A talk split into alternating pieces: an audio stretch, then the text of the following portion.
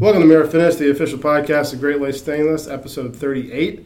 This is Mike, Paul, and Travis, and on this episode we had Abby from Spark in the Dark, which is a really interesting local nonprofit. And I, I was really impressed by it. I thought the, the, the model was uh, unique, and I really think it was cool the way she came about it. It was just kind of a, she overheard a conversation in a store and was thinking about Bible how- study. Was that at a Bible study? I thought it was at a store. Basically, the whole premise of it is basically connecting the have-nots with the haves. I just thought it was it's such a, a timely thing because right now we've you know we've never had more division um, politically and even economically. The, the wealth gap continues to grow more and more, and this provides a, kind of an avenue for those who need help to get it from those who can provide help. And it's all kind of right now. It's uh, it's a Facebook private group, but they're working on an app. Uh, she was talking about Facebook is they obviously have a tendency to change the rules and regulations and don't do the best job of informing uh, the the their users. And so, what can happen is. Um, you could do something that you've always done, but all of a sudden you're in violation, and they can shut the group down. And so she's saying it's it's kind of a burden to have to try to keep track of all that. Yeah. Right. And- And, and the inability to mine their data to, Yeah, to that's uh, another big thing. use it for even greater good. That So, yeah, that was something really cool. I thought because a lot of times they are going to be right on the the. Um, I'm trying to think of the term, but they're kind of the first ones to know if there's a need present.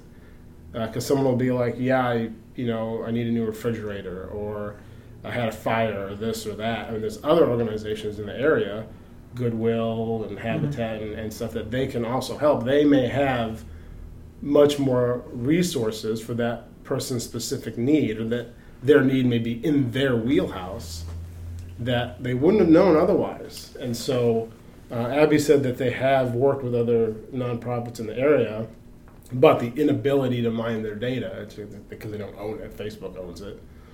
They can't take it and analyze it to see if there's any kind of patterns, which would help Right. places like Goodwill and Women's Resource Center. Right. So um, I just thought that was a really cool, like, additional layer to not only the initial mission, or the primary mission of Spark in the Dark, but that they can take that data and data's everything now. And uh, I mean, once they get the app and they own their own data, and they can, you know, analyze it, and other organizations can use it to help people out in need. So I thought that was Yeah. really really cool. Yeah, you would have, yeah, um, you would have had a really good time. I think you would have really, really gotten into it. It was really really cool.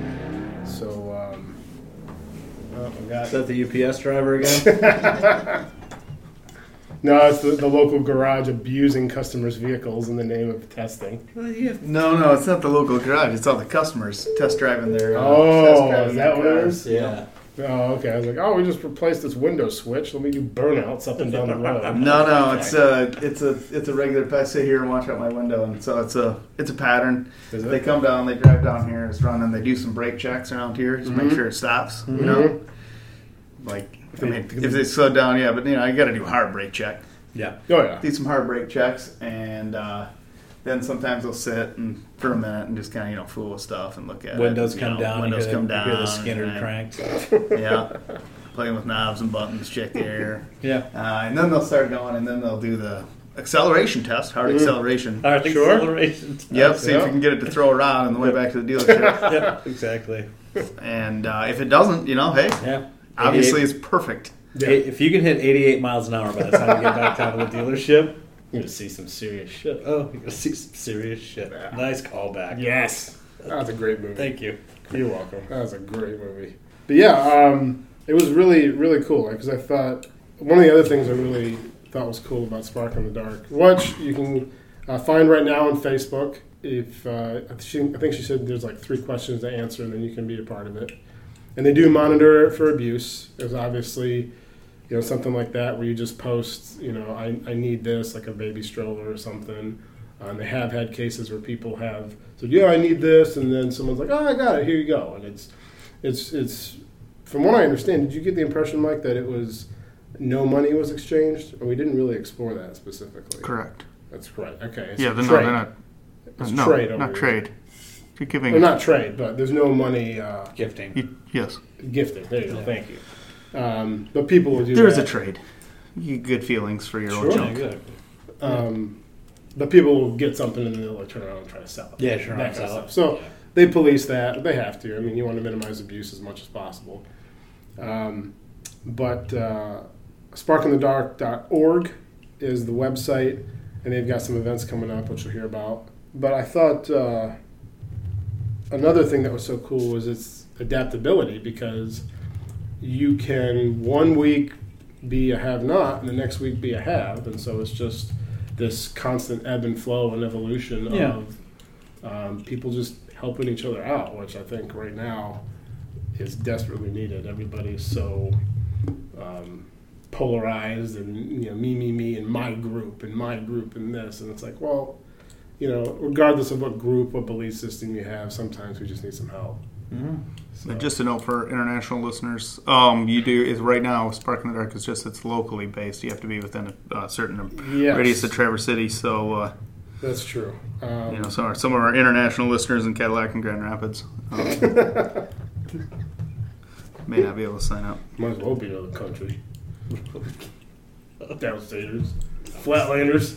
Flatlanders. I always like that one. That's true. No, thank you, Mike. Yeah, for everybody, we've got listeners in Malaysia, Vietnam, Czech Republic. Oh yeah, I look. I looked at last night, and we broke four thousand downloads. Wow. Or just over four thousand downloads. Twenty some, twenty-one or twenty-two different countries around the world. I wonder who's listening in the Czech Republic. I am very curious. I would love to talk to. Did we ever someone. say any disparaging things about Czechoslovakians? No. No. It's hard to imagine Isn't we it? haven't. Wasn't there something It's hard to imagine we haven't. yeah, we said some pretty bad stuff about pretty much every culture. Uh, uh, no, wasn't there something in the North Sky Raptor about keeping birds in the bathtub or something like that? Yes. That was like about Czech Republic. Something. Yeah, Yep. might have- Yeah. We'd like to Yeah. apologize to our listeners in the Czech Republic for comments made on the. Birds in the bathtub podcast. Birds in the bat. Yeah, I was shocked that. And again, I mean, who knows? Maybe it's just like maybe the website is picking up on some bot or spam or something. But I like to believe that there's someone out there actually. enjoying their morning vodka and cigarette. while they're finished. Oh man, is there it's just on- just just uh, just so everyone knows. I mean, uh, Travis for a qualification thing was inquiring about my ethnicity, and I disparaged my own background yesterday. So Did you? You did. I'll disparage mine all day. Yeah, Yeah. Dutch, right? Yes, And then yep. Irish. Irish, German. that's why I stay in my chair so my wooden shoes don't uh, clop across the floor. don't clop across the floor for the podcast. Sure. Sounds like somebody's walking a pony through here. Right. Nice. Uh, I had the window closed, but all the wind whistling through the tulips on my desk. I had to Yeah. Yeah. close the window. So yeah, being part Irish. You Did I ever tell you guys about my windmill collection? What's that? You- My windmill. You got a windmill collection? collection? Yeah. Right. It's awesome. Is it ironic or is it you're genuinely into windmills? Like the wooden ones? The old wooden ones? Oh yeah. Like, uh, Uh-huh. what? Hansel and Gretel style? No, Like in the- that was yeah, It's like the gingerbread cookies. Like the ones in the motherland. Like the gingerbread house. The cookies. mother, motherland? Do you guys have like Dutch themed dinners? What's Dutch food? Uh, What is Dutch food? Is it like German food? Um, I'm not really sure. But, like the Dutch things I know is uh, well, oliebollen, which were um, they're like a raisin, fr- like fritters, deep fried fritters with raisin. Okay. All right. Yeah. Yuma syrup, pretty good. Not very healthy. Sure. Uh, rice and raisins. I'm not exactly sure if that's Dutch or not. I just know my grandma made it. I really liked it until like one of the first times I threw up. I barfed it everywhere. I haven't really eaten it since. Sounds like me in Southern Comfort. You just smell that. Raisin, I know. raisin, Southern Comfort. Yeah. Uh, You can get over that. I have. a few Have you different many times. times? Yeah. Yeah. That's that Irish background. Yeah. Number one, we're stubborn. Number two, you know, we're prone to drinking. You don't say. Yeah. I never knew that about the Irish. Oh Not God. so much. Not so much for the foods over there. No. Can you boil it? We'll eat it. Yeah. Potatoes, cabbage. So, uh, are we currently hiring? I didn't check the website to see if we had any uh, openings Uh, we're, yeah, we're still looking for uh, qualified people. Mm-hmm. Mhm. As always. So yeah, especially uh, welders, just Uh, stop fin- by. Yeah, finishers. Finishers, Mhm. always. Yep, Yep, come we by. will train you to produce some very, very beautiful items. Yep, Sure, man, I see some of that uh, some of that brass out there that uh, Brian's finishing right now. Those Which one? curved, those curved Oh pieces. yeah. That's some good looking nice. stuff. Mhm. It, blow, it always blows me away how you can take something, you know, that's just got like a weld seam right down the middle, and then when you're done with it, it just looks Yeah. nice one piece. That just always amazes me. Those guys are, those guys are artists out there. Yeah, I can't wait to see that um, gaming wall we're gonna build. That thing's gonna be pretty cool. Gaming wall for. conveyor For, thing? uh, it's going to Florida for a casino in Oh yeah, Florida. Yeah. Is it- it's it's not Hard Rock, is it? Might be. Is it decorative or is it like functional? Is Going to be doing something? I think it's decorative. Yeah. Is it all brass? Pretty. Uh, yeah. Yep. All bar stock. All. Um, Oh, I remember that Yeah. stuff. It's Yeah. that thin, like Yes. the eighth inch thick stuff, two or three uh, inches No, wide. I think it's gonna be. I think it's half inch square. Anyway, So yeah. Anyway, come in, uh, show us what we'll, you get got. that. We'll definitely get pictures of that on the uh, Oh yeah. on the gram. Oh yeah. gram. Yep. Check out Instagram and uh, Facebook. We're on both of those, and of course anywhere you get your podcasts, including uh, the website GreatLakesStainless.com, news tab, and uh, go down to podcasts. And obviously the careers tab is also on the website. Check that out uh, regularly for any updates. Uh, but again, even if you don't see anything there, come on in anyway and show us what you got. Uh, and uh, we're always looking, always looking for good people to add to the team. And of course, it's always really important. Subscribe, rate, and review. Uh, view us. Is that the wall there? Yeah. Oh wow! What kind of pattern is that? Yeah, it's just like a, Just a random. a random pattern. We're sending a couple pieces, and it looks like four pieces. But yeah, so that's what it's gonna look like. Whoa! How big is that? Uh, that is it is fifty-eight inches tall and uh, Wow. hundred and almost twelve feet long. So like five by twelve. inches. Wow, that's five kind of cool. Yeah, well, that looks pretty cool. Sweet. I think it's pretty sweet. Is Zach gonna be doing that? He's kind of. Uh, I, I do not know, probably, but He's a ginger, but that guy can weld, man. No soul, but he can weld. Soulless heathen. oh Uh, god. But your people are most of your people are gingers, aren't Yeah, they? they're the Vikings. Yeah, That's that's Yeah. why. You know? Do you know that? That's why the red hair is so prominent in Ireland because the Vikings. Oh. Yep. How do you guys feel about the Scotch? Scots? Scotch? Scots. Scotch. Okay. I like People- Scotch. Okay. Yeah. Well, the people, not the drink. You Overrated. Okay? Overrated. I, that's me speaking for all Overrated. All oh, all Irish as the ancestors. as the spokesman for the As the spokesman for the Irish people. Anyone who has any shred of Irish blood, Yeah. I will be the Yeah, spokesman. and I'm literally probably like I don't know, maybe twenty percent Irish, maybe. I think that qualifies I'm pretty me. sure it's a little higher than that. yeah. No, I've been out with you. I think it's more than that. Oh god. They're We better wrap this up overrated. before we really get in trouble. Oh, I Let's talk about Germans. Okay, there we go. No, we see what happens when you piss Germans off. Yeah. What's uh? One of them takes things too far usually. Oh yeah.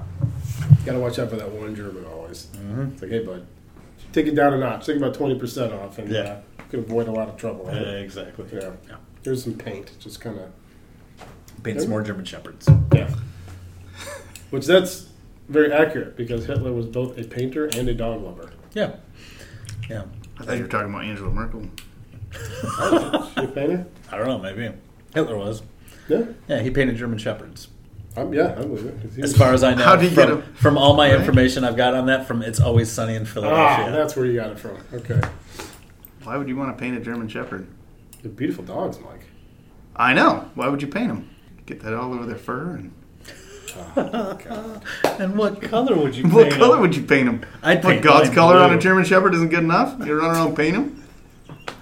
How do you get him to hold still till it dries? I don't know. We are like knee deep in dad joke land. Yeah. I'm Yeah. you, sorry. you are so good at it. My man. brain immediately thinks of it.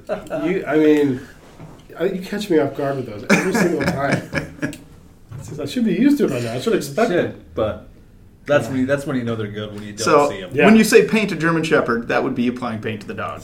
Make a painting of a German German Shepherd would be to uh, correct, yeah. create its likeness on. He Uh, might have painted German shepherds. I don't know. I don't even know that he painted paintings of German shepherds. I wouldn't be surprised. He was a dog lover. I wonder if it was just like And now I feel paints your blue.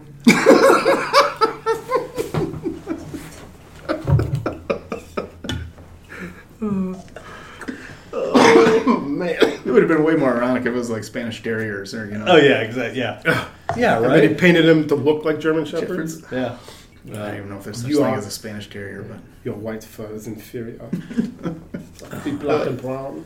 But that's ironic for him to have that attitude. Yeah, I guess. You, know, you think it'd be the opposite. Maybe or you think he'd be taking German shepherds and being like, "I will make you fight."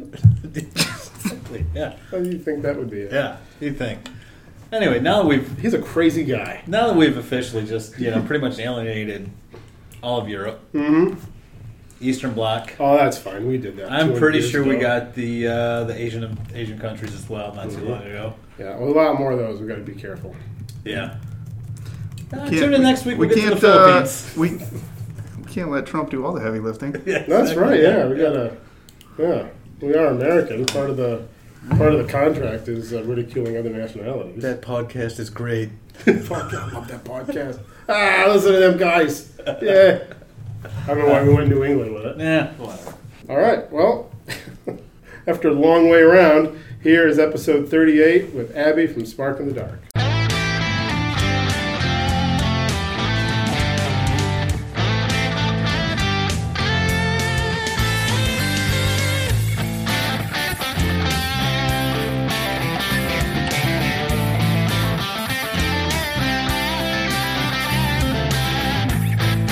Run by with me. Um, is there anything specific? I know we want to do an overview of Spark in general. Yeah, um, really, uh, like we were talking about on the phone, uh, the whole podcast kind of started out as a way to get to know the employees a little better and get to know their stories and everything like that. And we started to branch out to nonprofits and other organizations in the area. Like we've had Habitat, we've had Goodwill, um, just did uh, Big Brothers Big Sisters Women's Resource Center, Nice. and Sue had mentioned, um, you know, your organization. I organization. her. So She is wonderful. and she said to say hi.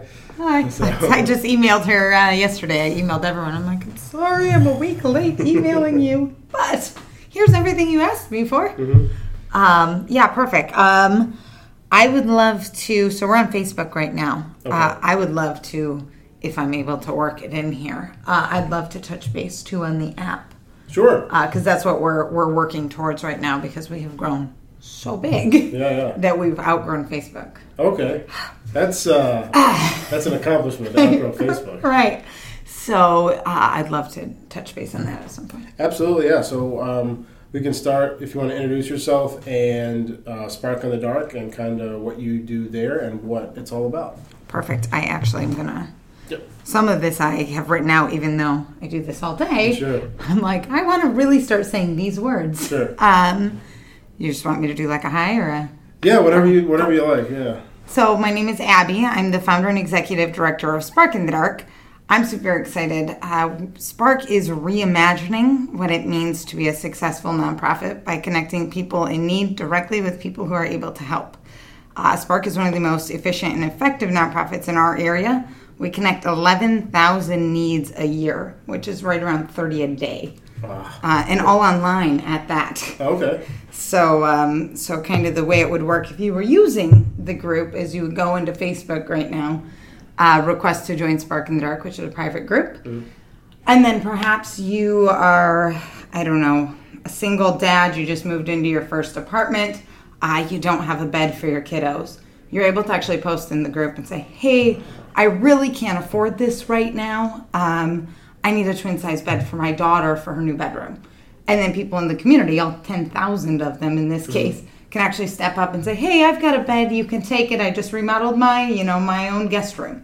And people are able to give and take accordingly. Oh, okay. Uh, Pretty cool, huh? Yeah, that's I know. I really I really like it because it's not. I know, I know, how this is going to kind of sound. It's not. okay. it's not. It's not focused on any like specific, you know, group or anything like that. Which um, that is still needed, obviously, because I think what can happen with a lot of charities is they try to spread themselves too thin, and in the end, they're not as effective as they could be.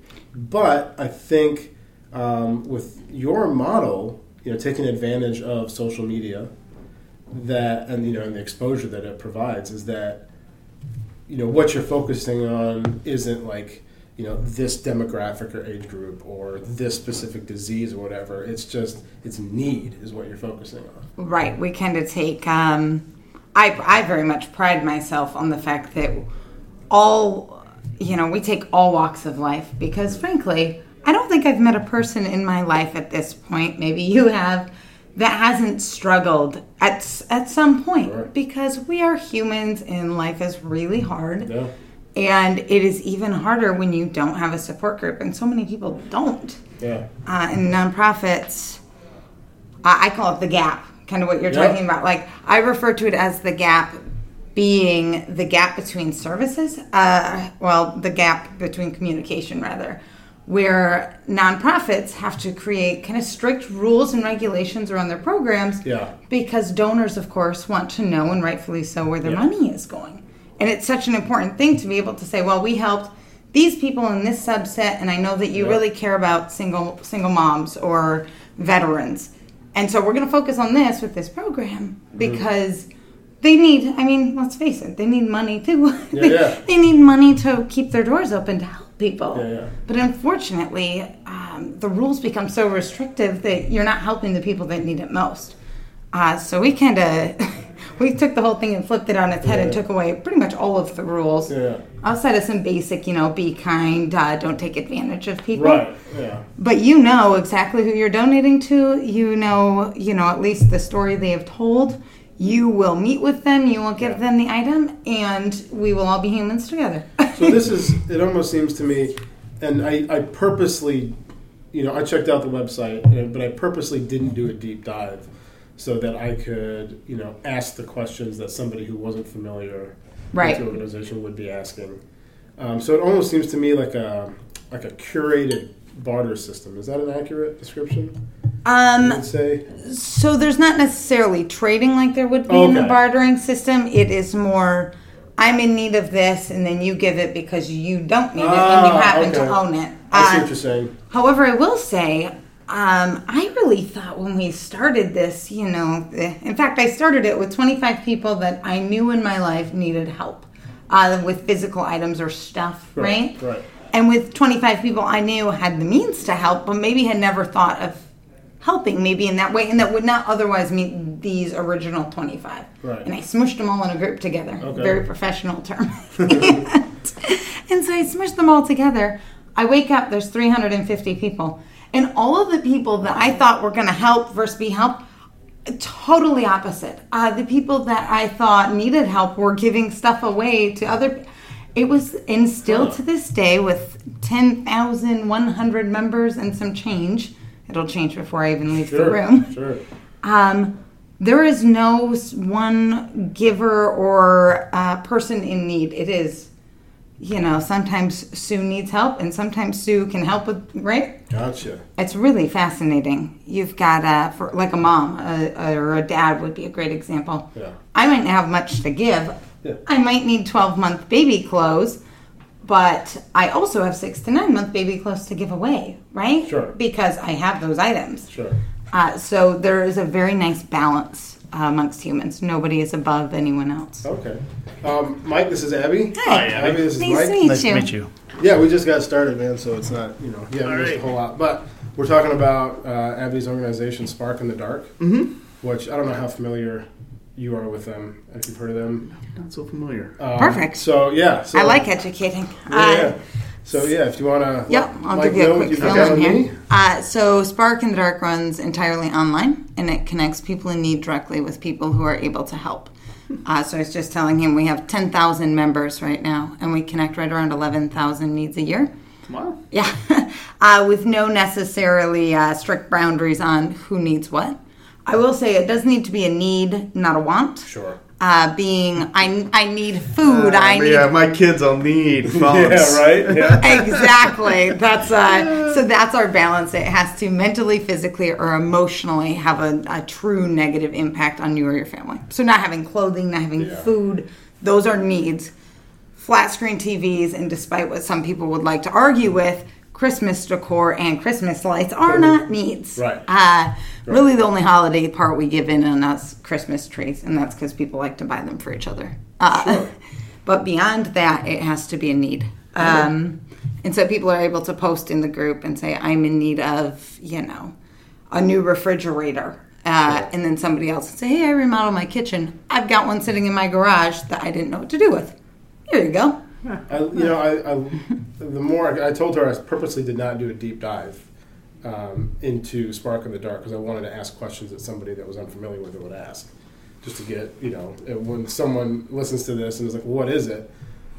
It would be like, "Oh yeah, I would ask that question too." You know, I'm not, I don't already know about it, um, but what I the more I hear about it, the more I love. It, it's like the adaptability as people transition in their lives from um, have not to have they can pay it back, you know, pay it forward, whatever term you want to use. But it, you know, and people will go back and forth as they have, they can give, and as they have not, they can receive. Right. And the the way that takes advantage of social media and the internet to it's just kind of like a self-regulating system almost where no matter where you are in your life if you have a need or you can give you have this vehicle that allows you to take it to do that to help other people Well, and what a cool thing if you, you know, wake up one day and you're feeling philanthropic, Mhm. uh, so to speak, and I don't make you, you know, necessarily fill out you four hours worth of paperwork and you don't have to go through training. It's just, you know what? I wanted to have a garage sale, but I'm making it a free sale. Oh, I can't tell you how many how many free sales happen a year where they invite. Oh, if you come from that. Spark and you let us know that you came from Spark to our garage sale, anything you want is yours. And Right. that's, I mean, and people don't really like. There's not abuse. Uh, we thought there would be. Sure. I think I remove someone every six, one person every six to eight months that Oh, takes bad. advantage.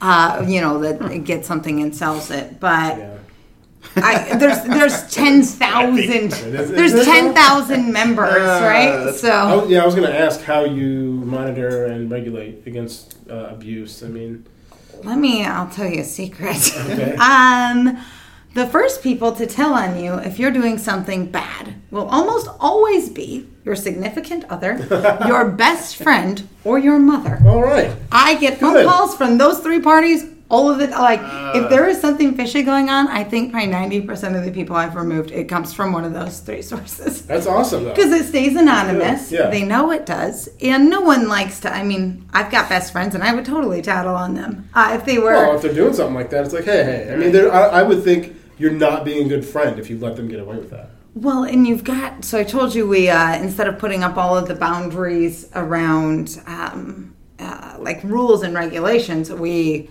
kind of knocked the box down altogether and we all live in a glass house.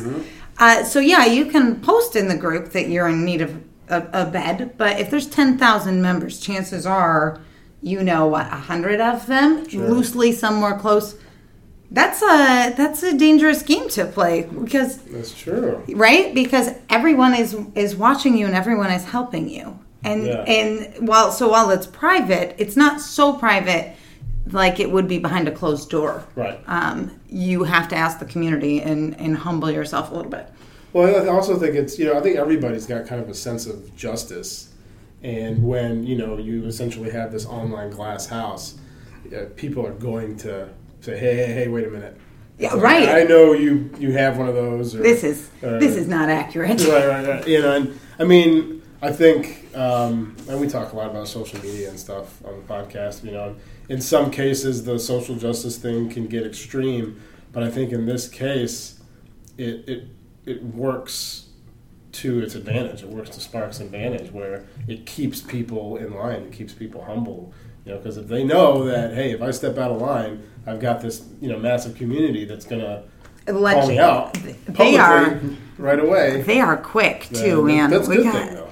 our, our admins are fast but uh, and we are really good it can be really you you know if either of you have social media accounts facebook is kind of almost an inherently negative space anymore. Um, and so we have somehow you know by the grace of god created this tiny little bright spot on the internet uh, we're happy vibes only. And i have about a 30 second turnaround rate where if there is a negative comment 99.9% of the people do not see it because we get tagged so quickly by the community that's Yeah. like, or 17 other people before I can say anything, uh, hey, Yeah, that's off. not cool. Yeah. Like, don't- behave like that. that's- Don't be unkind. If the whole internet worked like Spark, we would all be better for it. Yeah, I, I, um, I actually I deactivated my Facebook account about a month, a month and a half ago because I was so tired of exactly what you're talking about. It is nothing but negativity. I get it. Any comment section of anything you go to, it's just it's mind numbing, and it's got it's so. I think what you've done is so difficult to do to have an actual positive space on the internet. It's I absolutely really should- carved out our own little it cave. should be applauded because that is Thank so difficult. I mean, we're all so cynical, me included, today that uh, it's, it's so hard to find something like that. So, It is. congratulations. Good Well, thank you. Yeah. I, So uh, how, I long want ago did you, internet. how long ago did you start? Uh, so technically, I started it. I started it in 2015, Okay. and then in 2017 we filed for our 501c3 status, which is like a nonprofit status, um, because we had lots of people. Um, Kind of stepping up and asking if they could donate uh, financially, and at the time, comically now, I think there was probably only 1,200, maybe 1,200 people in the group even two years ago or three years ago. And even then, I was like, man, this is too much to manage on Facebook. I don't have the tools that I need. So I felt that way three years ago, and now, or two and a half years. And now here I am with 10,000 members, and we're working on building an app to get off of the inherently Okay. negative Facebook space, uh, where we can create kind of our own our own energy and not have to follow the um, insane and constantly fluctuating rules of um, Mm-hmm. of Facebook. Because right now, if Facebook changes a rule, I have to change my rule. Yeah, Uh, that's if not, they just remove the group. Yeah, and they're well, they're kind of in a flux right now because there's like these, there's like Yeah. these antitrust things going, and then there's all kinds Right. of Yeah, but you know, that's that's that's the yeah that's the scary thing about Facebook. I mean, you work so hard, you get ten thousand people, and they can Just turn like it that. off. You're done. There is a very popular, um, there was a very popular and perhaps slightly volatile uh, Facebook group, a very large one, even bigger than ours in this area. And um, Facebook changed their community standards one day, and they, for the record, they don't tell you. It's just you find out when you break the rule. You're Oh, like, jeez. oh, oh, all right, sorry about that, right? And they Yeah. don't have a help center or anything like that. So uh, they changed the rule, and you can no longer post animals to give them away. Uh, like, so Oh. someone maybe has a litter of kittens they're trying to get rid of. oh okay, Uh, only designated like animal shelters can can post animals. Oh, okay. Uh, because you know the small chance they might be used for dog fighting or baiting or something crazy Sure. like that, uh, which for the record is a itty percentage. Uh, and so they changed their community standard, and this page happened to have someone that posted a cat with kittens. Oh. Whole group shut down holy cow. just out of nowhere, they sent him a message and said, "Hi, fix this, or we're not turning that back on." Wow. So for us, who used to let people give away, you know, kittens and pets and rehome lizards and weird things, Yeah, yeah. that's no longer an option. We are not allowed to help animals in any way uh, without Facebook coming down on us. You know, unfortunately, you see that a lot where you know you've got this tiny, tiny minority that um, it comes down to people letting the perfect be the enemy of the good. Right. You know, it's like yes, you, you have. Um, it's very unfortunate. This happened once or twice, but then to make the entire group pay for it, you know, I just think there's got to be a better approach than that. Then there's this blanket reaction of like, you know abuse. Okay, shut the whole thing down, and it's like, nah, I just I don't Right. think it that doesn't make sense to me. There's no grace at all. Right. There's Well, no gray area. It's like Yeah. why is it always black and white? especially on the internet where nothing Yeah, is black and white and white. ever. Yeah, and I, I think uh, people use that argument a lot in political discussions. If you talk about like social programs or welfare, it's they say, "Well, there's abuse, so shut the whole thing down." It's like, well, how many people did that help? I You know, let's I think just about that too.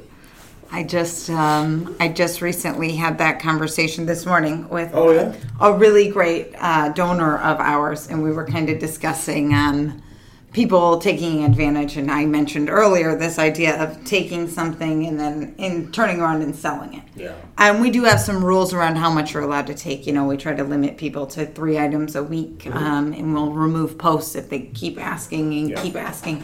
Uh, and the reality is, people figure it out pretty quickly who's constantly asking for things. Yeah, yeah. And so, rather than us having to stop letting them ask, most people just stop giving because they you can see everybody's whole history on on Spark when you click on their name. Sure. You can see everything they've asked for, everything they've commented on in the last three years. Right. Uh, and so he and I were having a discussion about how, you know, it's frustrating to see someone abusing the system. I'm like, you know, that's true. But that's one person out of 10,000. And even if it were 100 people out of 10,000 for us, what is that, 0.01%? Taking advantage. Um, and Do the math minor. Is that right, percentage? 0.01, I think point one. 100, Point one. 100 out of 10,000. One percent. Yeah, 0.1%. 0.1%. Okay. Yes. He's a math minor. Perfect. I like Point, po- point zero zero one of them, but point one percent. Okay. Right, there we go. I like to make them work. That's you did good. Quick math. At least I gave it to you in like tens and hundreds, right? Yeah. Uh, and so Yeah. you've got 0.1 percent of this whole population, Oh, yeah. and the reality is, is say worst case scenario, they take three items a week for six months. That's like 700 and some, right? Not 72. It's 72 items every week for Yeah. out of 11,000 needs, 72 needs from that one person were, and you know, I'm going to get in my soapbox here, but uh, we had a woman who got a stroller from someone in the group. Uh, she was so excited about this stroller. She's excited to take her new baby for walks. She was a stay at home mom, didn't have a car. Uh, and then she uh, ended up selling the stroller on the marketplace like that night. And boy, oh boy, was the person who gave that stroller really angry. And I Yeah. got this whole long message, and Right. we talked through it. And a lot of people um, would likely react by just, you know, off. I'm removing that person. To heck with you. You're banned for life for this one bad thing you did. And I was still early on as we were exploring, and so I messaged her and I asked her like, like you were really excited. What happened? Yeah, yeah. She said, you know, my food stamps got shut off, uh, and I didn't know my card was frozen. I needed formula for my three month old baby, and I had no money. I have nothing of value to my name, and now I didn't have anything to go buy it. I had to make a choice. I wanted that stroller so bad. Yeah. But my child had to eat, and that was more important. All right. Right? And so there's this gray area of like, oh yeah, I would do that too. Yeah. Uh, so we're all we're always so quick to judge until you put yourself in those shoes. You're absolutely right. And that, that was awesome that you took the time to find out what was going on because yeah, it would have been so easy to be like, oh, there you go, just another greedy person. And, Right. and I, I no, I personally believe everything is circumstantial and it's a lot more complicated than people initially think it is, and that goes for every issue. Because Because that's a yeah. Anytime something's going on here at work, someone's like, "What? The, where did that come from?" It's most likely very, very good chance it really doesn't actually have to do with what's going on at work. Right. It's almost Ah, always gotcha. gray gray area. yeah, Yeah.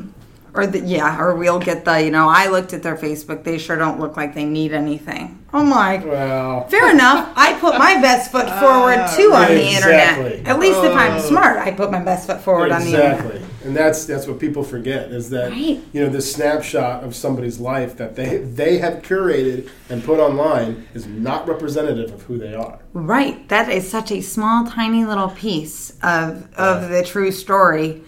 And frankly, I'm usually thankful for those people that don't, you know, air all their business on the internet. I'm like, uh, good for them. Right. They It's kept like- it private. Yeah, it's like I don't care what you had for lunch. Don't post pictures of your sandwich. all right? Don't- Right. It's not even a good sandwich.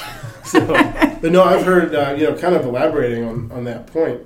Um, there's been a lot of research lately. You know, teen suicides have really gone up, especially in, in women or girls, and a lot of the evidence is pointing to Instagram, Twitter, all the, the social media where um, everybody, including these celebrities, that which celebrity worship is a whole other issue.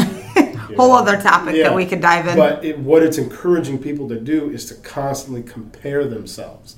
And so you're comparing yourself to the best this person has to offer, and you're comparing your everyday self or when you're not doing so great, Right. and you say, "Well, look at this gap." It's like, well, I guarantee you that those people have just as many issues in their lives as you do, but you just don't see them. It's Yeah, but then you, the you unfiltered. yeah, and um, you know, like uh, the whole thing with um, you know glamour magazines and whatever, and, and young girls are like, well, you know, I, why don't I look like that? It's like this is these people's job to look like this. Right. Literally, they get paid to look good. And they still got to get photoshopped. Right. Yeah. No. Exactly. Like their whole job, and they still Yeah. aren't good enough. you yeah, know, it's like, so air quotes. You're a, student, or if you just enter the workplace, um, you know, you're busting your ass every day just to make a living. What if instead of working at your job, you had a team, a literal team of people working on your hair, working on your makeup, buying clothes for you, making clothes right. for you? Going to the gym. Going like to the gym. going to the gym is now your job. yes, it's like don't. Which, and- for the and- record, sounds like my nightmare. Yeah, I agree. No, physical labor. I don't know. I'm gonna pass on That's why, that. that's why Mike's got me sitting at a desk. I don't, uh, I don't do well in the shop. I work on the internet remotely, Sure. so I, you know, I've really upped upped the game for you. yeah, that's true. No, I still have to get up and walk around every now and then. oh nope. So, I know. no, no. Nope. Can we get a porta potty right by my desk? Right there? I'm, What's uh, that? Can we get a, Can we get a porta potty right by my What? desk? I'll have to Yeah. walk as far. I'm getting married next month. Oh, congratulations! Well, thank you. Uh, and I told you um, off air here that I co host a radio station. Yeah. And so the joke is radio bod, right? Because you have to stand in front of this mic and you get Yeah, like that's all you three do. minutes off and two minutes on. And so you really never leave this tiny little box Yeah, yeah. for five hours. So he keeps threatening me with radio bod. And I keep explaining that my dress is being custom made. So that it fits around my body, I don't have to fit into it. Sure. like they're building it around me because I just love cupcakes. Oh, who doesn't? Right. So how long have you been doing that gig? Uh, I just started not this week, last week would have Okay. been my first September third. Uh, so I, I've at this point I've done so many interviews uh, about Spark, kind of statewide that now I co-host a radio station, Which station? uh, 101.9 WLDR. Okay. It's a good, it's a good at work station. Oh, there. Uh, I um, it's been fun though. It's Yeah. been a new adventure, and I told my mother that if I just talked enough, eventually someone would pay me to do it. I'm 30, but it Nice. took some time. Do you have a background in broadcasting or uh, any education or training in it? I have no education in any of the fields that I work in. sure. Although I I've think been- most people find themselves in that. I've been saying that since I was about 16. Well, what are so your What are your degrees in again? Uh, elementary education. and you're the Perfect. president of a s- manufacturing Yes. company. yes. sometimes it probably feels like being an elementary principal. yes, I I've would used imagine. that. Yeah, yeah. No, Yeah, to no, that I'm- degree I'm sure. throughout my various Yeah. No, I, I professions totally. over the years. That's, yeah, my background is primarily I um I worked at Williams, which is a car dealership. Yeah, yeah. Uh, here in town for seven years in marketing and PR, and Oh, I was nice. a sales manager, so I ran one of the showrooms at one point. Nice. Uh, and then I, like a crazy person, uh, left, cut my salary in half to go work at a local nonprofit uh, for a year before going to Spark full time. But So I'm assuming it made you happier. it, I honestly, I've loved every minute of it. Um, you know, it's always fun to guess when my paycheck might come, uh, but that's okay. Uh, it's been worth it. I, what? It's 2017, so we've connected 30,000 situations since I, Two years. yeah, and yeah, like two and a half years. half years. Yeah. That's awesome. Um, and so, like, I can't really be mad about, you know, helping No. 30,000 needs. And even if I had to go back to, you know, a day job uh, tomorrow, I would be really happy that I did it. So where did the idea for Spark come from? Uh, a Bible study of all places. Oh, okay. Uh, I hadn't, I was kind of church shopping, I guess you could call it. And my friends were always inviting me to these women's Bible studies. Uh, things to know with me, I am a guy friends kind of a girl. Uh, I've never like really had close relationships with many females, and so the idea of a women's Bible study was like, I, I remember walking in and being like, "Yeah, it's not too late. Like, t- turn around, run away." Um, I told that story live on stage at the women's uh, Grand Traverse Women's Luncheon, so that was great. They told me not to. I did it anyway.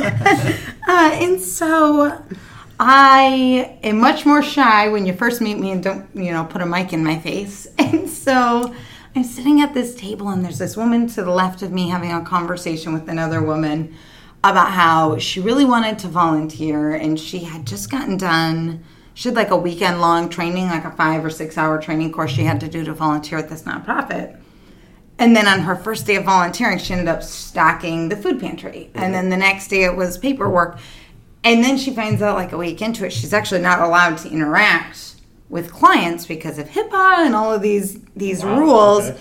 And so she was really disappointed. Not that those jobs aren't important, and lots of people prefer them. She, however, really wanted to connect with people and with the people she was helping, and she couldn't do that. Uh, and so she was really, really disappointed. And she's talking about how, like, oh God, now I got to go back and fill out paperwork for 17 other organizations and, and you know, kind of mopey about it. I didn't have time to do it then. I don't have. So, on the other side of me, simultaneously, uh, I think they call this eavesdropping, but I call it people watching. Sure. and so on the right side of me, there's an older, uh, kind of more established woman and a younger gal younger gal had just gotten she'd been couch surfing for a few months. She had gotten out of a really abusive relationship. Uh, couch surfing finally found an apartment you know in traverse city michigan and she was telling this more established woman like man i don't even care uh, that i'm sleeping on the floor with a blanket and there's little zero furniture in my house because I got it and it's mine and I did it on my mm-hmm. own. And like this this pride I think we all we all have that in us, right? This like pride of I don't need anybody's help. Yeah. Uh, you know, Z Snap. Yeah, so she had this pride about her. And this established older woman says, You know, I've had an entire bedroom set, you know, a dresser and a bed and a headboard and a footboard in my garage for two years. Keep saying I'm going to sell it, but I just never get around to it. How about you give me your address? My husband will drop it off to you tomorrow. It's yours. Hmm. Now we're talking about this prideful young girl. Uh, and I, what, this is, gosh, four years ago, and I still get all uh, worked up about sure. it. Because all of the pride in that girl's face of, like, I don't need anybody, I got it on my own, just gone. I hmm. mean, you can tell she's on the verge of tears, and she says, you know, I my friends and my family wouldn't even help me. Mm. Why? Like you don't know me. Why would you help? And this woman's answer was the most beautiful thing I've ever heard, and it was because I can. Nice. Because I have something to give, and you're in need. Nice. And that was it. And you know, I'm over here trying to not not cry because I'm not supposed to be eavesdropping, right. but also, what a beautiful sentiment. Yeah. And there was no like, are you going to sell it later? Are you going to actually? Do you really need it? It was uh, just, I have this. I'm not using it. You, you said you need it. I'll take you at face value. Hmm. And so you just kind of learn like we all love to be independent. I get it, me too. Yeah. Um, sure, sure. I was a single mom for a long time with young kids, but the reality is is we all need a little help. We yes. all need support. We all need connection. And you don't think about it until you don't have it and somebody so freely offers yeah, it. That's true. Um, that's so that's kind of how. So I went to bed. I had a really crazy God dream. That's what I call it. I woke up in the morning. Oh, I know how to connect people and yeah. not worry about you know who they are or where they came from.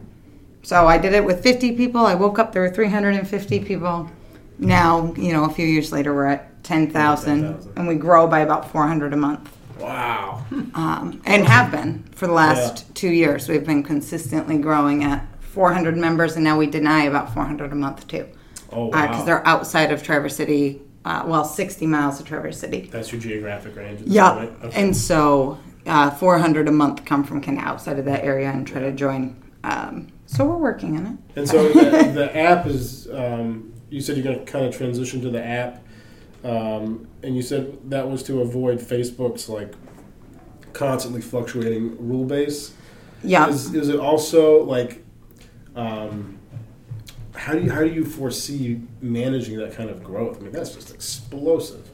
It has been. I mean, so beyond that that member growth, we have 1,200 posts a month that okay. we approve, and probably a thousand that we deny mm. that need want yep. or verbiage or whatever it is. Like So probably half get denied. So 1200 a month. We had 149,000 comments last year from Oh. July to July. Holy cow. And so we got four administrators, you know, trying to like constantly mediate. Yeah. Um, so with the app, right now on Facebook, beyond the community standard issue where they're constantly changing their rules on me, uh, they also own all of our data, all of our information. Um, That's true. and that's fine, but I just would rather know that it is in the trustworthy hands of my board and I, uh, and being used for good, not evil. Yeah. Uh, not that I think that purposes. targeted marketing is a bad thing, because you know I don't want to go look for pink and orange sheets. So if they just appear and I like them, then all the better for me. Sure, sure.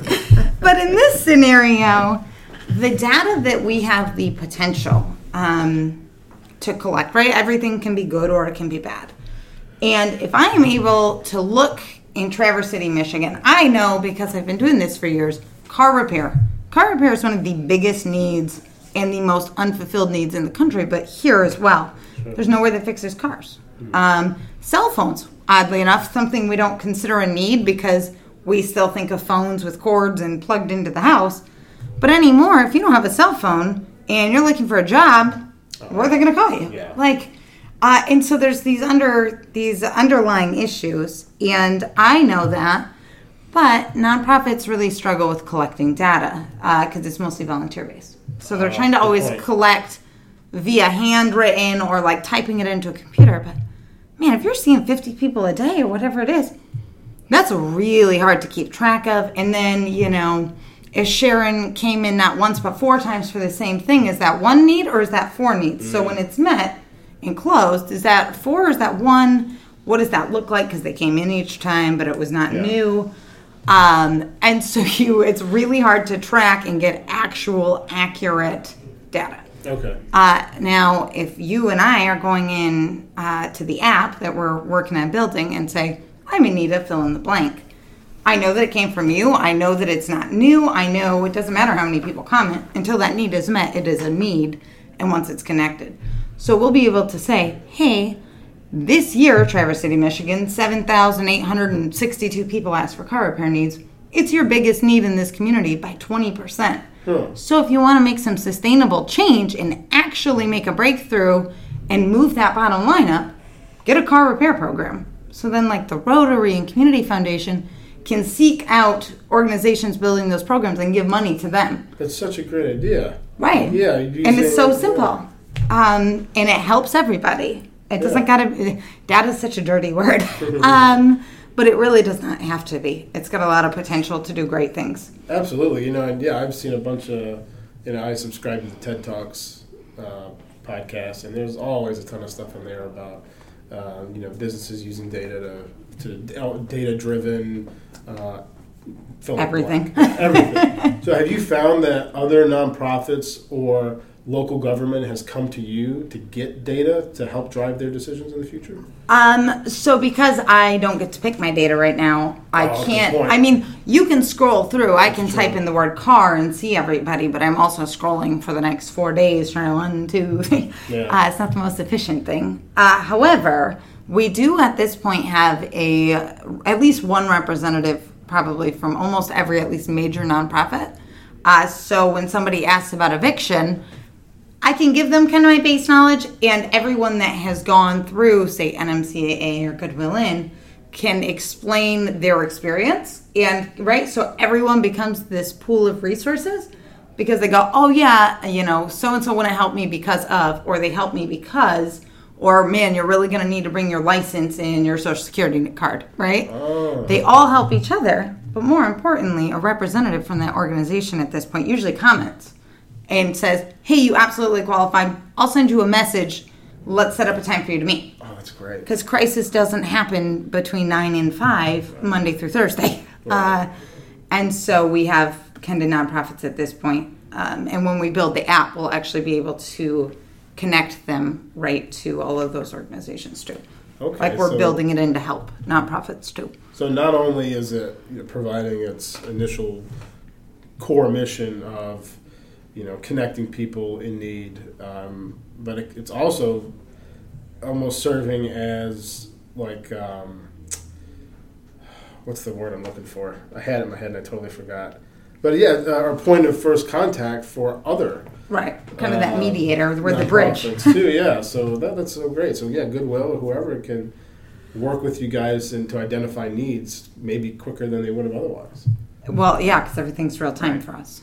Yeah, That's like some true. of those things, you know, I mean, we had the Women's Resource Center on, and, Yep. you know, I didn't think about that. I mean, you know, afterwards, I was thinking, well, sheesh, maybe I should have used that on, you know, but some employees in the past, you know, people aren't aware of the resources that are out there to help them at all. Yeah. Right. And it's, uh, and even if, even if they are heard of them, they don't, they're not going to understand them or think about them, but they do, if they go to the community, and do that, they're much more likely to get a hey. If someone from there says, "Hey, give these guys a call," they help. Right. Now your chances just went up, you know, tenfold. That Well, you're because it's actually going to hard. contact this At least you organization. made You, them you're aware. aware of them now, and you've gotten a personal, you know, a personal recommendation from, you know, a, Yeah, it's like a warm a warm Yeah. transfer is what they Yes. call it in Yeah, the service right. industry, right? Uh, Yep. Where someone introduces someone else. yeah, And it's one of those things where the people that we all typically want to help most are not the, you know, far and few between that you hear about abusing the system. Right. Uh, right? That are have found the perfect level of income to get exactly what they need from everybody. Right. Uh, that's not really a thing for us because again, we have no box, so there's nothing that you're trying to like squeeze. Your, I didn't give you a goal of fitting in. Uh, you just ask when you need it, and so a lot of the people that come to us have never been. Um, Kalkaska, the Kalkaska apartment fires is a great example. The manager of that apartment complex reached out to me and said, "I've got you know 14 people who have nowhere to live." and they're all moving into these new places. When the time comes, can I have them post here to get their furniture and stuff? Uh, they had stable housing. They had, you know, they were living their normal lives, and suddenly their house burns down, and they have nothing, and they've never been here before. And um, there are so many organizations. It's hard to know who does what and when and how. And what do you even Google, right? I'm gonna go, oh, well, Google help Yeah, like I mean, house fire. What do you, what do you Google if you have no clue what the Yeah. resources are? that's, yeah. yeah, Google is at both is both. Uh, A blessing and a curse. yeah, you know, and it's got everything and nothing. Sometimes, you know, it's it's almost Right. it's uh, options paralysis when you've got oh, I found ten million results. Okay, Well, right. You Now type what? you type in scroll. nonprofits in Traverse City, and you know the TART trail is fantastic, but it's not really helping you in a house fire, Right. and it's going to come up, and so Yeah. it does you zero good if you don't know what those nonprofits do. sure. sure. Um, No, but I can imagine with the app. I mean, you know, we've done that as far as data. Here, we've been did a bunch of our own. You know, coded all the different. We set up some categories for the different kind of work and started coding them that way, and that gives us a tremendous amount of insight into you know the business. Same thing with that. So you can say, all right, what are our categories? Cars, appliances, clothing, food, you know, kid stuff. And now you can filter those and get that, you know, I mean, all these requests just at the click of a button. All of a sudden, you're getting, you know, that'd be amazing data to get. At. well, and bonus I love points. me. A, I love me a chart. Me too. Uh, I am a become much more logic based in my uh, as I get older because I there's got to be a method to the madness, and right now there really is not. We are we are the method. I would say, and I would say about eighty percent of the time, the data backs up what you already know. You just have the proof. But then there's the other twenty percent, which I've been, you know, I mean, there's things You where go, "What?" across the organization, everybody's like, "Well, we know this, we know this," and then you run the numbers and be like, "Hey, Whoa. guess what? Everybody's wrong." April Fools. April Fools. Yep. But wouldn't it be nice to like, especially in the nonprofit world? I- uh, Do you know it is like a forty? God, is it a forty billion dollar uh, sector? Like forty billion dollars in the nonprofit world every year. Really? And that is before like government money comes in, where it's you know Sounds like a good seventy opportunity to make million. money, Paul. We gotta look into that. Got to look into the nonprofit The sector. yeah, nonprofit. Forty billion sitting there. Give me a 40 few billion. years and I'll give you the data Yeah, to yeah. help you. Uh, So is that something? I mean, it was anticipate? elementary education, not middle school or high school. Oh, so true. Let be clear. Yeah, it's not, it's not quite that level yet. not there yet. It's um, and so. may, have, may have been a connection I missed there. So we've got the data, the data factor of being able to collect information. Um, we've got, you know, we're making our own rules. There's no negative space on our on our app. We've created our world, so to speak. Uh, expansion. Uh, we have six, seven, seven states now, uh, cities in seven different states that have reached out to us and said, "Hey, how do we get a spark in our community?" You can't, um, because it takes the majority of my time and effort right now to, Sure. even with four of us, to manage these ten thousand. I can't even fathom having another Facebook group of 10, 20, 30, 40, 50,000 people. Right. I will lose my mind. Uh, I'm a pretty stable person, but throw that in there, it'll be too Yeah. much. Uh, and so we are kind of courting the right people in the right cities um, as we are building this app so that we can be ready to go into those five. Yeah. Uh, so we, or our focus is five pilot cities uh, in the first year of building the app. Okay. What's crazy about that is we estimate right around 10,000 needs in the first year for each of them being met. That's a really like comfortable number. I'd rather um, under promise and over perform. Yeah, For sure. What's crazy about that is if I have five new pilot cities in the first year and they all connect 10,000 needs, that's 50,000 needs, which is quadrupling our current number, which for the record is already, I mean, 11,000 needs is an insane number for any nonprofit. Yeah. Even a nationwide nonprofit, that's a that's a strong number. So to say, yeah, in our first five cities, in the first year, we can do 50. And in the mm-hmm. second year, we can do 120. Mm-hmm. And, you know, so on and so forth.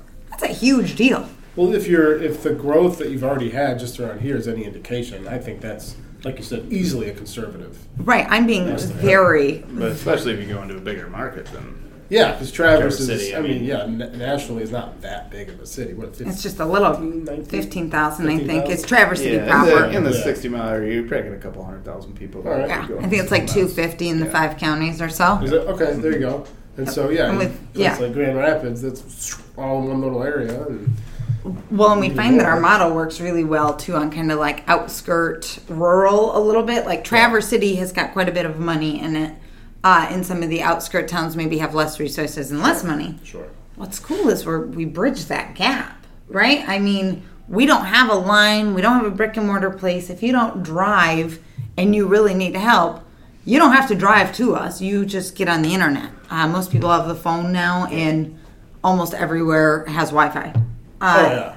And when 5G comes around, everyone will. Yeah. And so you've got this unique opportunity of reaching people in rural areas that really need the most help. Uh, and again, that neighborly, I come from a really small town where taking care of your neighbors is important. Uh, and so to know that your neighbor is struggling is half the battle. Sure. And now you can know that your virtual neighbor is struggling and you have that opportunity to step up.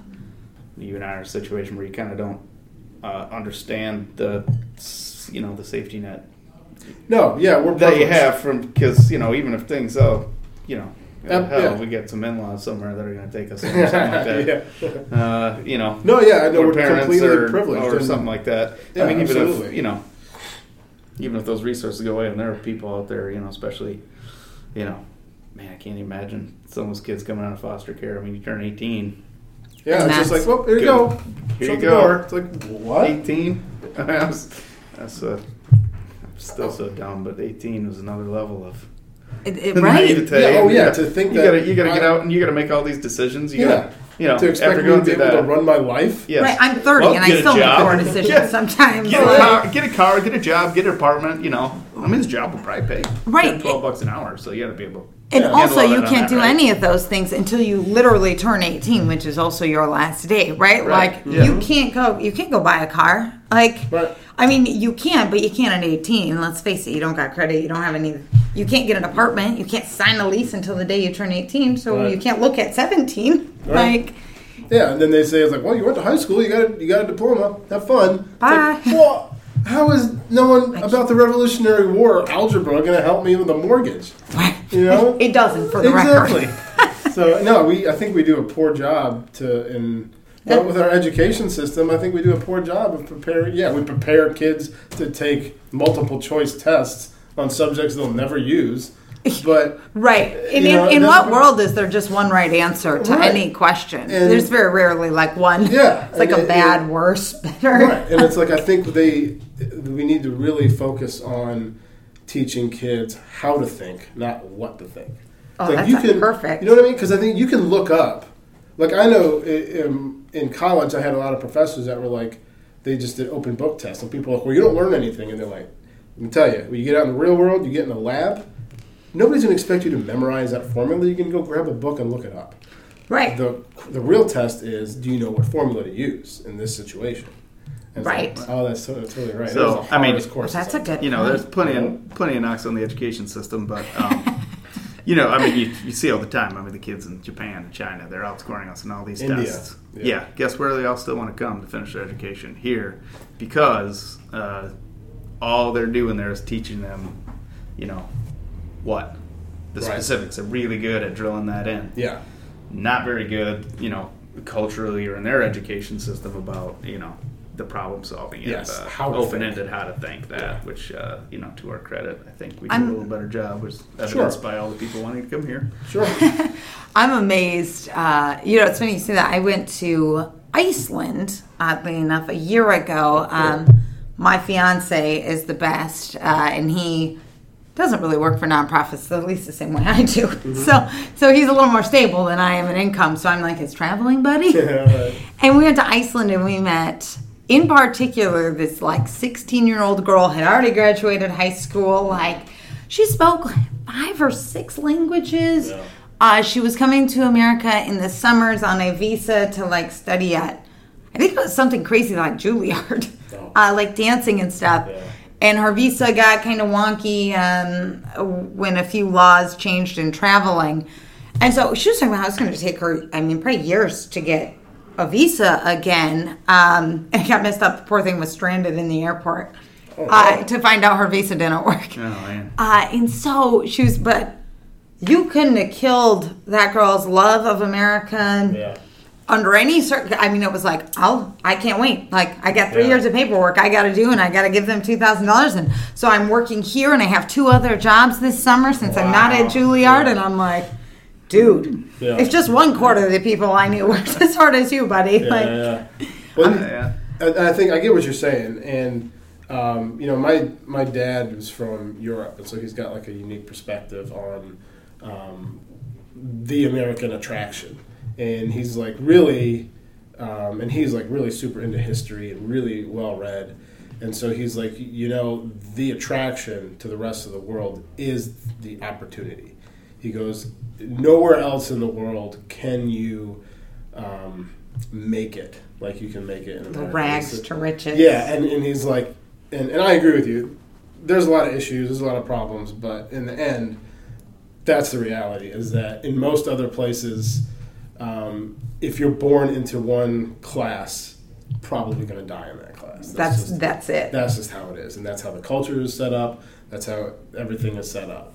So, but here, you know, and we all love to talk about, you know, you've got the wealth gap, and you've got um, the rich getting richer and the poor getting poorer, and it ebbs and flows, and like everything, it's cyclical. Eh, It's Um, been pretty much flowing in one direction for quite some time.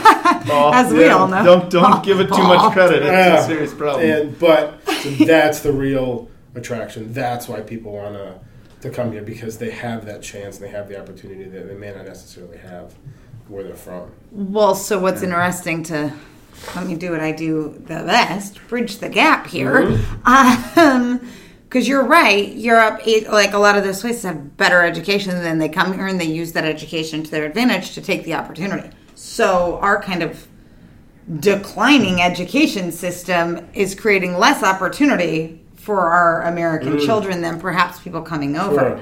Uh, now, if there were, say, entrepreneurial entrepreneurial courses and stuff in high school that that taught kids how to take advantage of that incredible amount of opportunity that we have, that's a game changer. And then we could all talk less about who's taking whose jobs because we're teaching our children in showing them how to seek those opportunities out. And I think we're really, Sure. Yeah, really that's part of that. missing some stuff. I think though Opportunity. The other problem is, is uh, you know that that the constant flow uh, for the past uh, number of couple of decades at least, but the constant flow of wealth uh, just upward Yeah. and the stagnation of the wages Yep. across the middle flat middle class is really what it's doing. It's starting to create the same thing you got in Europe, where you're born into that class, you can Yeah. stay in that class. It's That's hard interesting to. because yeah. the uh, no, no, I mean that's exactly what's happening Yeah. because the amount of money that those people have is uh, Silly. it- Oh, it's staggering.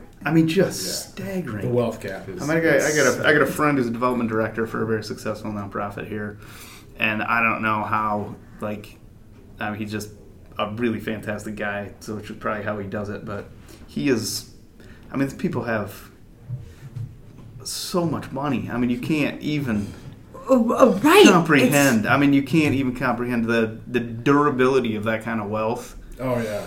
Um, and quite frankly, I mean, nothing really against any one individually, but as a society, it's something we have to look at. And we've done, you know, much better in the past, um, which was much better overall for the success, the success of the t- entire Yeah. country from preventing such extreme accumulation of wealth across Yeah. such a small amount of the population. Yeah. you know, which really is, you know, it, it creates a, a durable. I mean, nothing's indestructible as far as that goes. People have, But- you know, individuals have shown amazing proclivity to waste vast sums of money in a very short amount of time. But still, Challenge accepted, right? yes, Well, and you you're right. It's like um, it's one of those. You we were just talking what moments ago about kind of our own privilege and how we can't even fathom. Sure.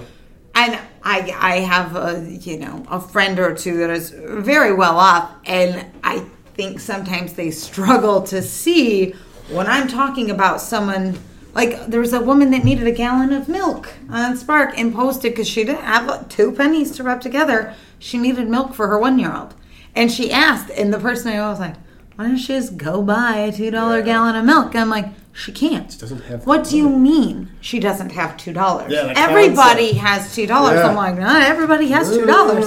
Some people have negative two hundred dollars. Like, right? They can't even get a bank account anymore because they have a negative balance. yeah, they owe the paycheck place. So you can't like, you- right? So you can't be like way up here sometimes and understand the situation of this human. And there's so many Yeah. degrees of separation. It's sometimes really hard to have conversations with those enormously wealthy people about like, Yeah. hey, in in real life, Yeah. um, yeah. I, you know, in right. this reality. like you know that you're wealthy, but I don't think uh, once you hit a certain point, you can e- you you yourself can comprehend Right. your level of privilege and wealth. No, generally, you're, you know, you're, um, no matter what your income level, uh, the amount that you need to be comfortable is about one and a half times what you're currently making. yeah. Yeah. I'm not. No, that's it's, it's like a studied thing. That Yeah, that sounds always about want right. more, You always always- want more. yeah, like, you, like well, you like make more, ask, you spend uh, more. Yeah, one of the Rockefellers, you know, how much money do you need to be happy? And his answer was just a little bit more. Oh. Well played. And he already, he already, had, he already had. Well, I mean, it's the human character. It's uh, I you know, want and flip, I want flip and I through, want. flip through the Bible. You won't find anything different. It's uh, it's just I think another case of culture and society outpacing evolution to the degree that we just don't know what to do and we go nuts. You know, you know what I Right, mean? you're gonna buy all the Bugattis. right because it's uh, it's just you know we've well I just heard something about um, nutrition how um, you know our bodies have evolved over the thousands and thousands of years to we, the things that we find tasty are because they provided a benefit. The reason we like sugar is because it's pure calories and energy.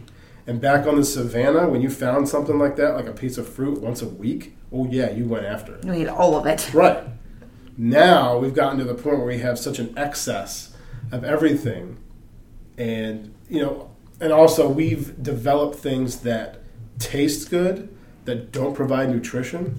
And so our bodies are like, well, no, no, no, no. It tastes good. That means it's good for us. So just keep eating that. Right. And, you know, it, it mimics a taste, exactly. but Exactly. not It the. never, never hits a shut off button. No, that says, exactly, uh, because your body also has an internal, internal regulation that says, all right, you've gotten enough protein, vitamin B12, you name it. We don't need that anymore. You're fine. But when you're not getting, you're getting that input of good taste, but it's got nothing behind it as far as nutrition. So your body's like, we don't have enough of that. You got to keep eating that. And then three cases of Twinkies later, I'm not talking from personal experience. You know, you're like, what have I done?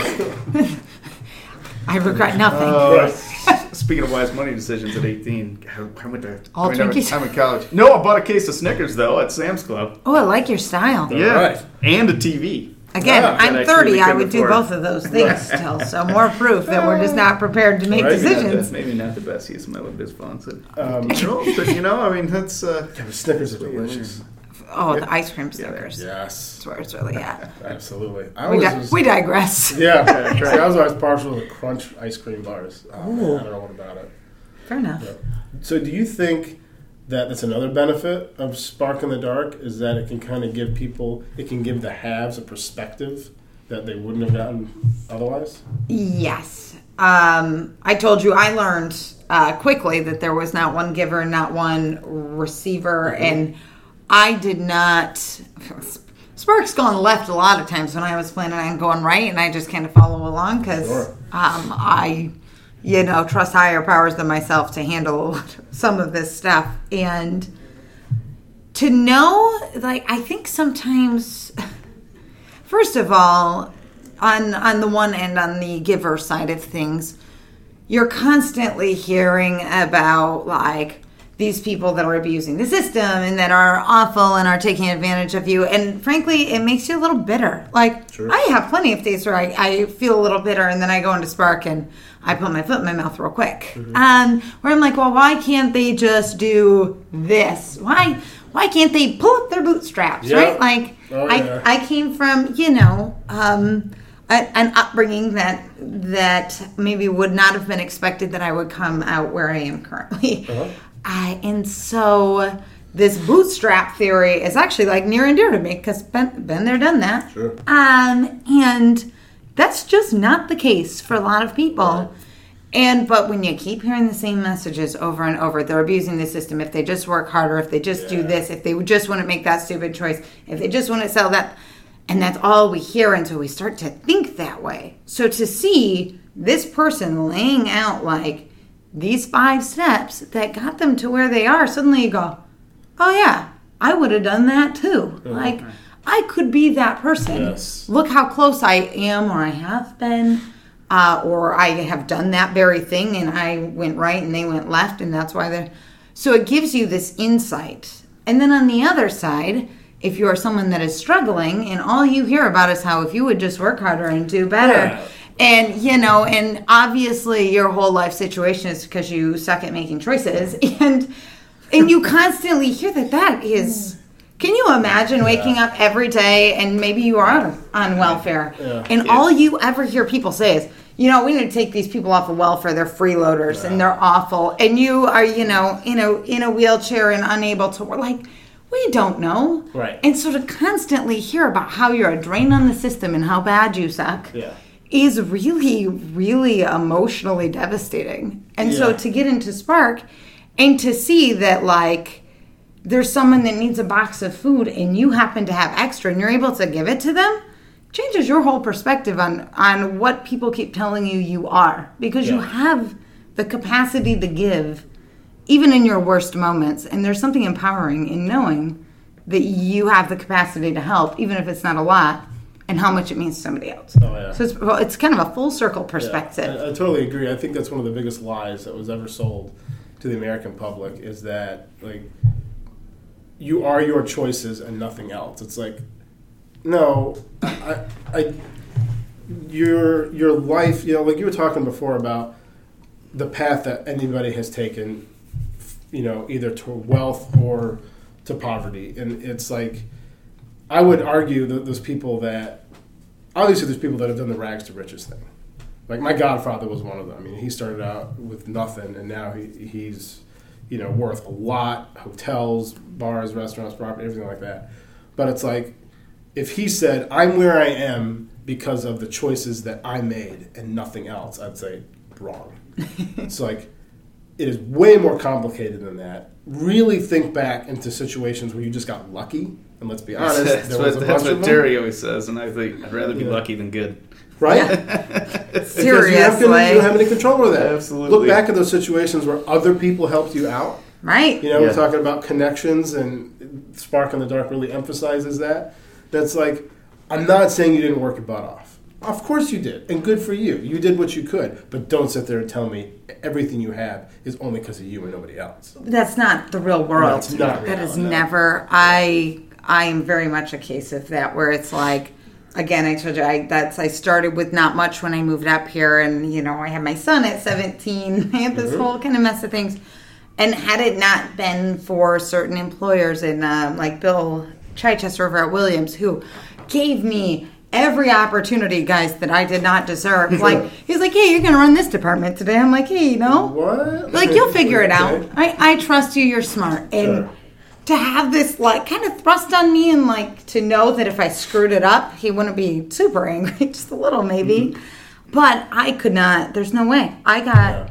I, you know, my personality lends itself well. I make friends really easily. I'm pretty outgoing and bubbly. And if I had a different personality, or I maybe, you know, was a little bit less of one thing, who who knows? knows? Yeah. If I was less, you know, if I had anxiety or Yeah. social anxiety, I obviously don't. But if I did, um, it would be much different for me. Right. Um, and thank goodness I developed that piece to kind of get me where I needed to be. But Yeah, I think people forget that that it's like where you are in life is this um, just conglomeration of all these crazy factors that have come together. And if one thing was off, it could have gone totally different.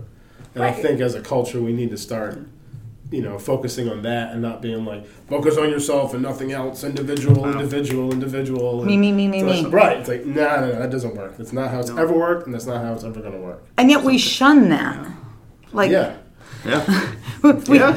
Sometimes just takes a spark. Oh, well done, Mike. nailed Whether it. you want to sing this song? I tell you, it's one of the. Uh, That's a. Uh, I really, I really named it well. Every time a city or someone calls me and That's a says, great "Hey, name. how do I get a spark in my community?" I'm like, Oh, well, um, perfect. I mean, you it's said the- you were into marketing, man. That I know. Yeah. I, I would Yeah, love I- to say I I guess planned part- that. I did not. Um, no, it's like we talk about like this, you know, everyone's all community oriented and community gardens and, and so on and so forth now.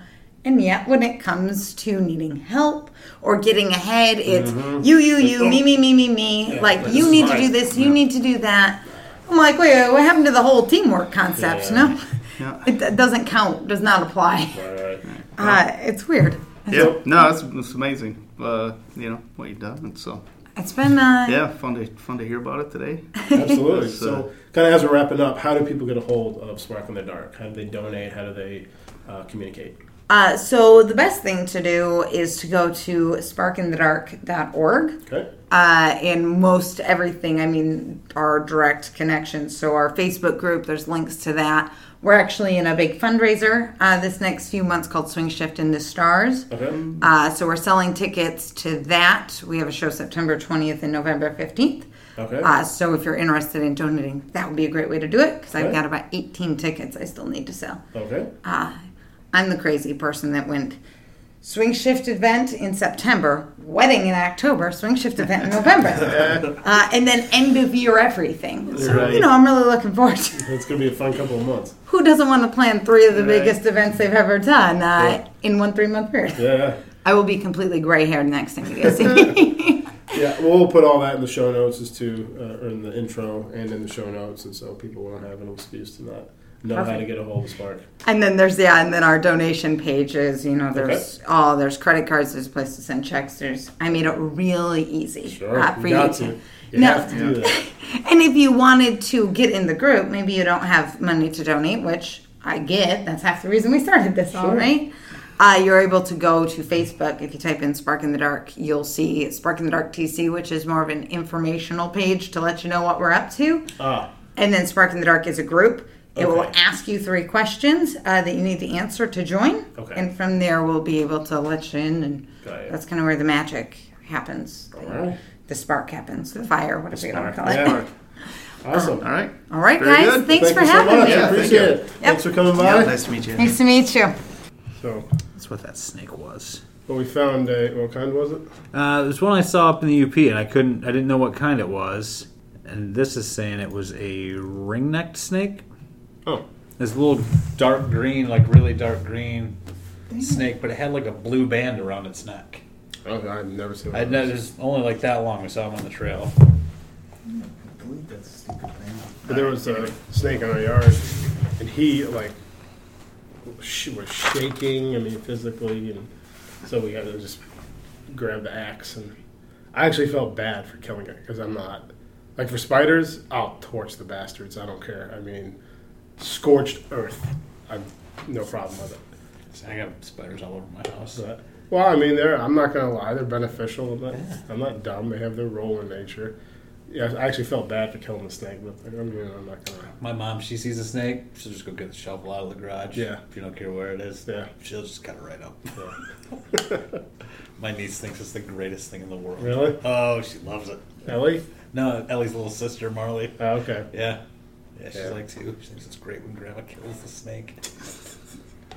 That's and, and Will's the same way with snakes as I am with spiders. Yeah. You know, people. Are, I've heard people say, "Would you rather have one spider or a thousand bugs?" I'm like, "I'll take the bugs. I don't care." I'm just terrified of the damn things. Hmm. So yeah, if I if I didn't think I was going to burn down the whole neighborhood or my house, I would have a flamethrower and just.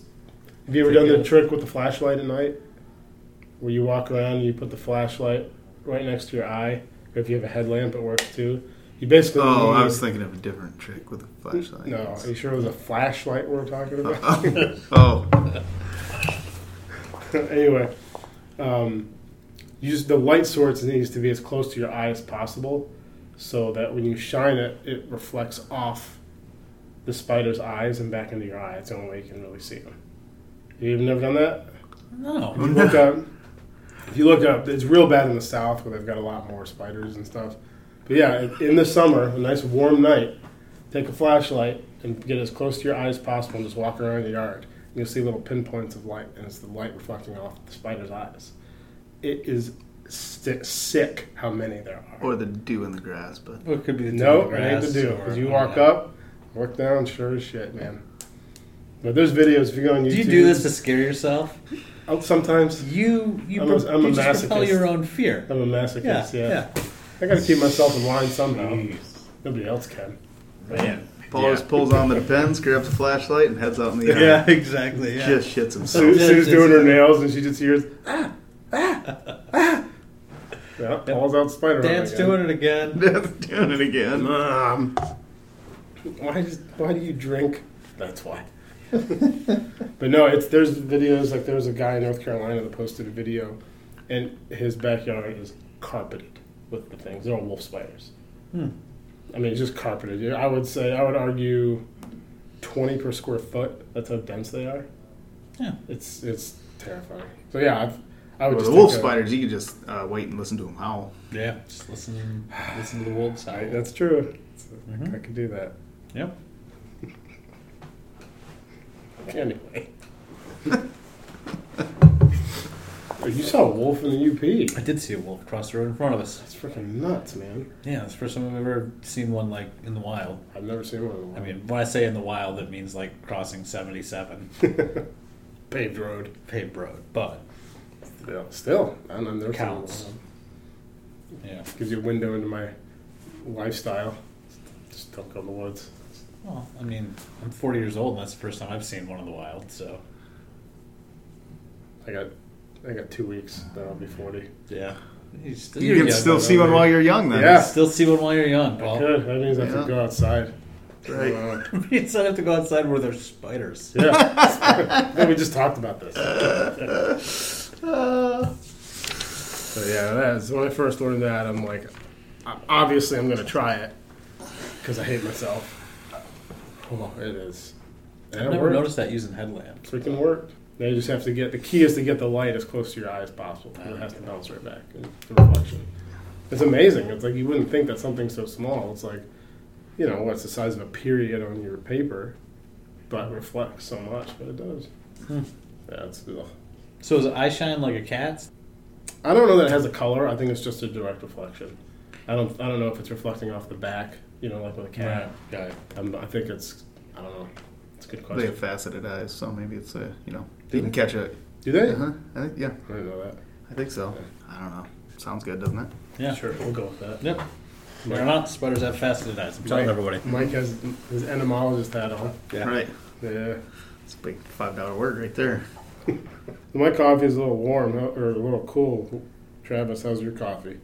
Well, I make fun of Yeti cups so much, and then I bought one, and I'm like, my coffee's still hot at noon. This thing's great.